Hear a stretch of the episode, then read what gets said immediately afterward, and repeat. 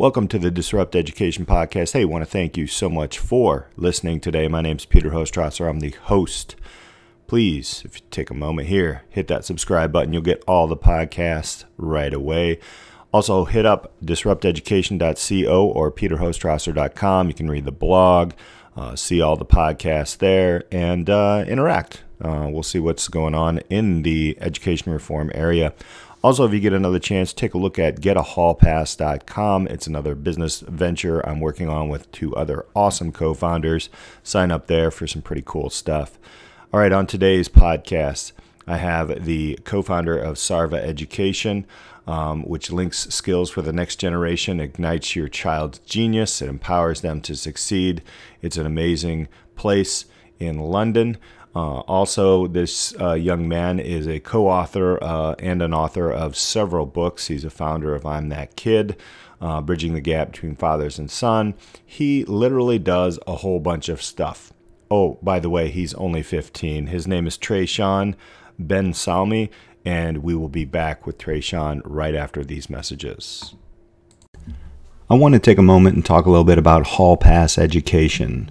The mission of Hall Pass Education is to provide individuals the empowerment they need and desire to be successful in their future business and careers. This empowerment will be achieved via affordable training, coaching, and partnerships. Basically, at Hall Pass, we're going to partner with others like you to demonstrate to creatives the path to career freedom through focused and intensive dialogue and coaching that you might not have previously realized head over to getahallpass.com and sign up for more. That's getahallpass.com and sign up. It's totally free. Check it out. The Disrupt Education vlog can be found on YouTube. To hear it in podcast form, search Disrupt Education on any of the following podcast platforms Anchor, Apple Podcasts, Google Podcasts, Breaker, Castbox, Overcast, Radio Public, Pocket Cast, Spotify, or Stitcher.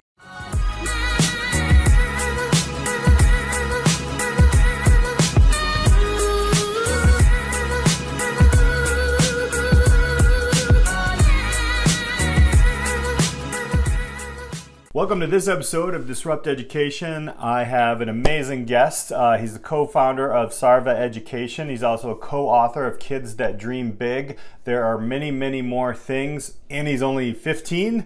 So, uh, Trayshawn Ben Salmi, thank you so much for joining us today. Thank you so much for having me. Thank you so much, Peter. It's it's. I can't wait to get this discussion going. Um, you have so many things going on. Can you list the things that you're involved in and uh, a little bit about yourself? Definitely, definitely. So as you said, I'm the co-founder of Get Dream Big and also Sarva Education, which is just a platform where we are simply able to provide education that isn't usually taught in schools for the next generation. And it's an absolutely amazing platform where we just teach the things which are which need to be taught, which necessarily aren't. And as you said, I have many other things I do. I run like um, trading workshops, math events. Uh, there's so many. There's a whole wide range. But one of the main things that I'm passionate about is financial education, maths, and football. And those three, I would say, um, are just really important because then financial education it provides stability, and then maths it just allows you to not only work on your mindset and also just get good at like solving, problem solving, and also football just as a passion of mine. So you're in London. Um, we're in the states. Um, tell us a little bit about your path in education, and and obviously it's going to be some similarities and some differences. Uh, I think a lot of us in the states here recognize that there's kind of two paths in the uh, in the education system in the UK. Um, tell us a little bit about what it's like and then what your path is, because obviously you're accelerated. no, definitely. I think like the sort of like standardized system here is just to people like nursery, primary school, and then secondary, and then either sixth form, college, university, and so forth. But the route that I took was initially I went to I was in school up to the age of thirteen, and I and then my mom then made the decision to take us out of school. So beforehand, she'd like already been like just working with us outside of school, regardless of whether we were in or not. Just like make sure we know what we need to know. Sometimes even know more than we needed to know just that we have a better understanding and that we're then able to not only um, thrive, but also not only just survive school, but also excel in it. So I've always been like top set stuff like that, not um in all, different subjects as a result of just like being exposed to so much. For example, like English, I was surrounded with people who were a lot more older than me, and then they were using these words, and I'd always want to like find out what they meant. And then I think that's where my um, sort of like love and passion for maths evolved because when I was, um, I think I would say up to the age of 10, 11, I would not talk to anyone. I was like very, very shy. And I think like just having like things like uh, football and maths, it then helped me develop confidence. And then my mum took us to personal development events, which also helped to build it up. But, and I, yeah, as I said, I was in uh, mainstream school until the age of 13, and then we were homeschooled just almost two years now. And I think that definitely like homeschooling was a huge shock because obviously there's no, it's just, it's pretty much just you. And because there's five of us and with different age groups, we're not exactly studying the same things.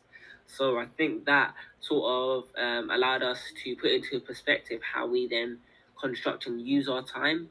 And we used to, before lockdown, we used to attend events at Brunel University uh, just as a way to not only socialize with other kids around our age, but also just learn through experience, experiential learning, which is something that my mom's really big about. So I definitely think that's, that homeschooling has definitely been an advantage more of a disadvantage as it seemed at the start. And now we, you wrote a book, right? You wrote more than one book, um, but let's let's look at is is that your latest book, The Kids uh, That Dream Big? No, no, no. So that I wrote. I love it. I love it. No, no, I have more books. I I am struggling to write one book here, Trayshawn. It's so funny, and I'm 47, so kudos to you. But yeah, go ahead. Tell us a little bit about the books that, that you write. Definitely. So that book, Kids That Dream Big, I wrote that when I was seven and my sister was 11 we co-authored that, which is called Kids That Dream Big, and it provides like simple tips to make money doing what we love. And then I think I'm not sure the most recent one is because there's a bunch and there's so many more coming. But in total, I've written 13 books and there's at least another three coming. And there's books on property, there's books on trading, there's books on maths. So the, yeah, actually, the maths book would be one of the latest ones, the 2nd mm-hmm. edition of the maths, uh, 10 Seconds to Child Genius as I was featured on the show Child Genius for the top 20 smartest kids in the UK. So we decided just to um, then partner up with my business partner Philip Chan to incorporate old and ancient um, math techniques to help people of wages solve complex equations in under 10 seconds. That's uh, uh, now in okay. So I'm a business teacher and I teach in secondary ed, which is basically grade nine through 12 here in the, the U.S. Um, what is there missing uh, financial literacy going on in the UK? What does that look like in the box system? And then obviously with homeschooling, you have all kinds of advantages of going and speaking with financial advisors. And so what, what's the difference there? What, what do you, have you seen the difference there? Definitely. Yeah. So like when I was in school for GCSEs, I selected business, sociology, and PE. And for business, the teacher was like really nice, really fond of me, but he didn't necessarily like run a business, so like he knew the theory, but there was no practical. There's there was no like like practical thing to go with that. So then not having that, it not only does it have an effect on the students because they're thinking, oh, it's amazing that you know this, but how comes you haven't done it yet? Mm-hmm. So then it, it constantly leaves the student then questioning whether what you're telling them actually works.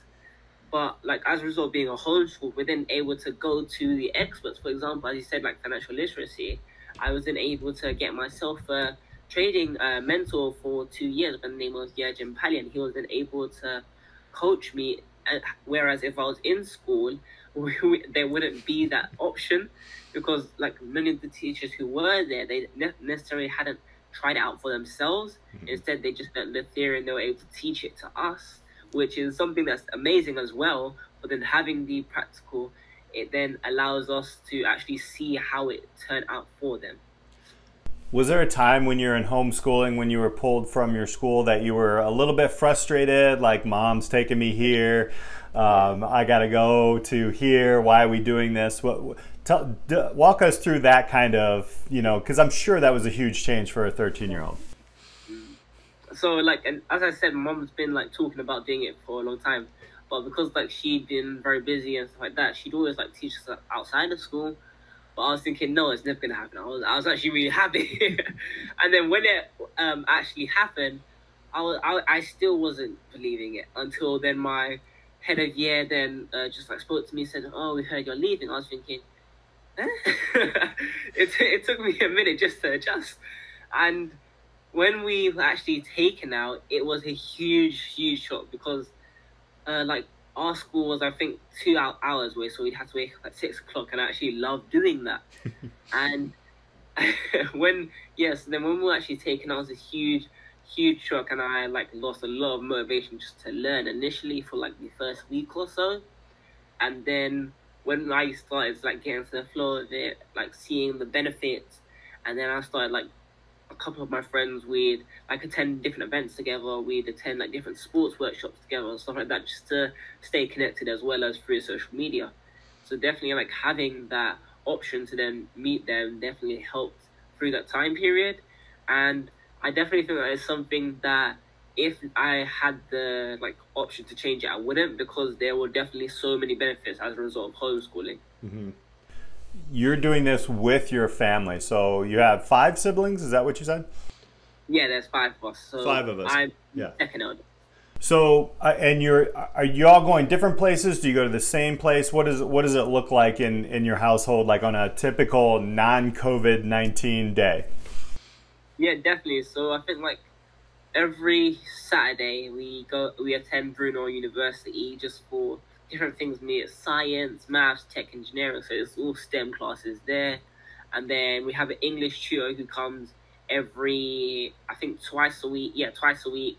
And then, um, yeah, and then we all do like our own stuff. Like I, where is it? So I purchased like my sort of like own SAT because I'm studying for the SATs to go to America mm-hmm. as I got a sort of like scholarship to go there. So I'm like in the average day, we'd have I don't know maybe three hours, something like that each to ourselves just to study and revise. Then we, um, as soon as we wake up, we um, read around thirty pages of three different books just to keep us in that sort of like flow and just to um, maintain that sort of like love for reading because it definitely does help in tests and stuff like that. And yeah, so that would be one of many things that we do in our day, and then just like mostly revising, working, editing, and different stuff like that. But it's, it's definitely fun. Yeah.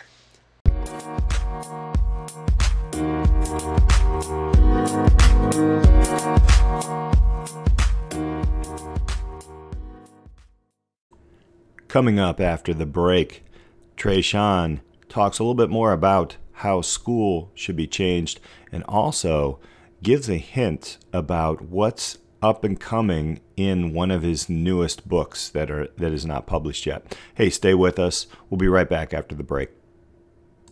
If you have a child who's passionate about getting into a really great college, you take him to an SAT coach. If you have a child who's really passionate about playing basketball, you take him to a basketball trainer. But if you have a kid whose passion is off brand or is trying to find their passion and ignite it, you need to take him to Peter Hostrauser. When I was a junior in high school, I began making videos on YouTube. We're doing something in my small business management class that has never really been done before. It wasn't before long that I met Peter Hostrauser, the small business management teacher who helped put me on a course of entrepreneurship, one of which has been the most uplifting and passionate journeys of my life. Peter is a master at pinpointing passions and opening doors for the youth who need just one correct move to set them in the right direction. He will triple down on their strengths, help them build their network and portfolio, and most importantly, help them utilize these learning points so that they can make money with their passion to live their dream life. I, as well as many others, can honestly say that we wouldn't be where we are without his business and coaching expertise. If you're looking to help your student ignite their passion, contact Peter Hostrauser at phostrauser at gmail.com. I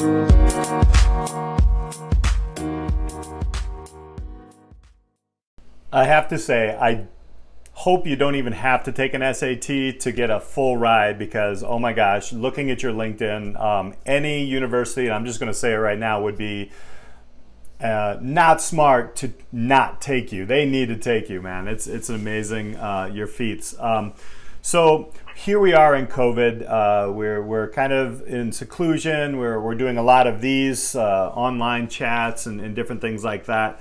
Um, I'm going to ask you two questions. The first question is how has it changed for you as a as a homeschooler? Because we know homeschooling is not just sitting at home. Um, you're obviously doing a lot of things. So, what, what kind of different things have you been adjusting to? And then, secondly, how do you think like maybe the system now can actually incorporate some of those ideas and, and techniques that homeschoolers use uh, in a digital world if there has to be some sort of change there? Definitely. So, one of uh, the things that has like we've had to adapt as a sort of the whole lockdown scenario is being able to construct our time because like before we'd spend hours and hours traveling but now we have those hours up to us to decide what we do so initially we i can't lie like in the first week we were a bit more less active than usual. I could think outside a lot. And now like every i would say like in a week we go out for at least a good couple of hours three times a day. And just to stay active because it's something that I really am passionate about. But then I w- was a bit unsure about how I can do so, and I think that it's then helped us to become more sort of like constructive because then we're then able to plan a lot more things. We're then able to actually put time aside for different things that we may need to do. For example, it might be like um, coming up with stuff for the family, maybe new products, ideas, etc I think one of the many things that mainstream schools are going to have to adapt to the result of this is by seeing how, because like a lot of my friends, they've been saying like the schools are just chucking like so much work on them and is crazy. So loads of them are having to like sit do it all together, or they might be like that one person who's not as eager to work and they're getting answers from someone else. So now it's then to change the sort of like uh, thinking and the mentality of schools into seeing how much uh, students are able to cope with, which students are able to do so, and how they are then able to adapt it depending on the student.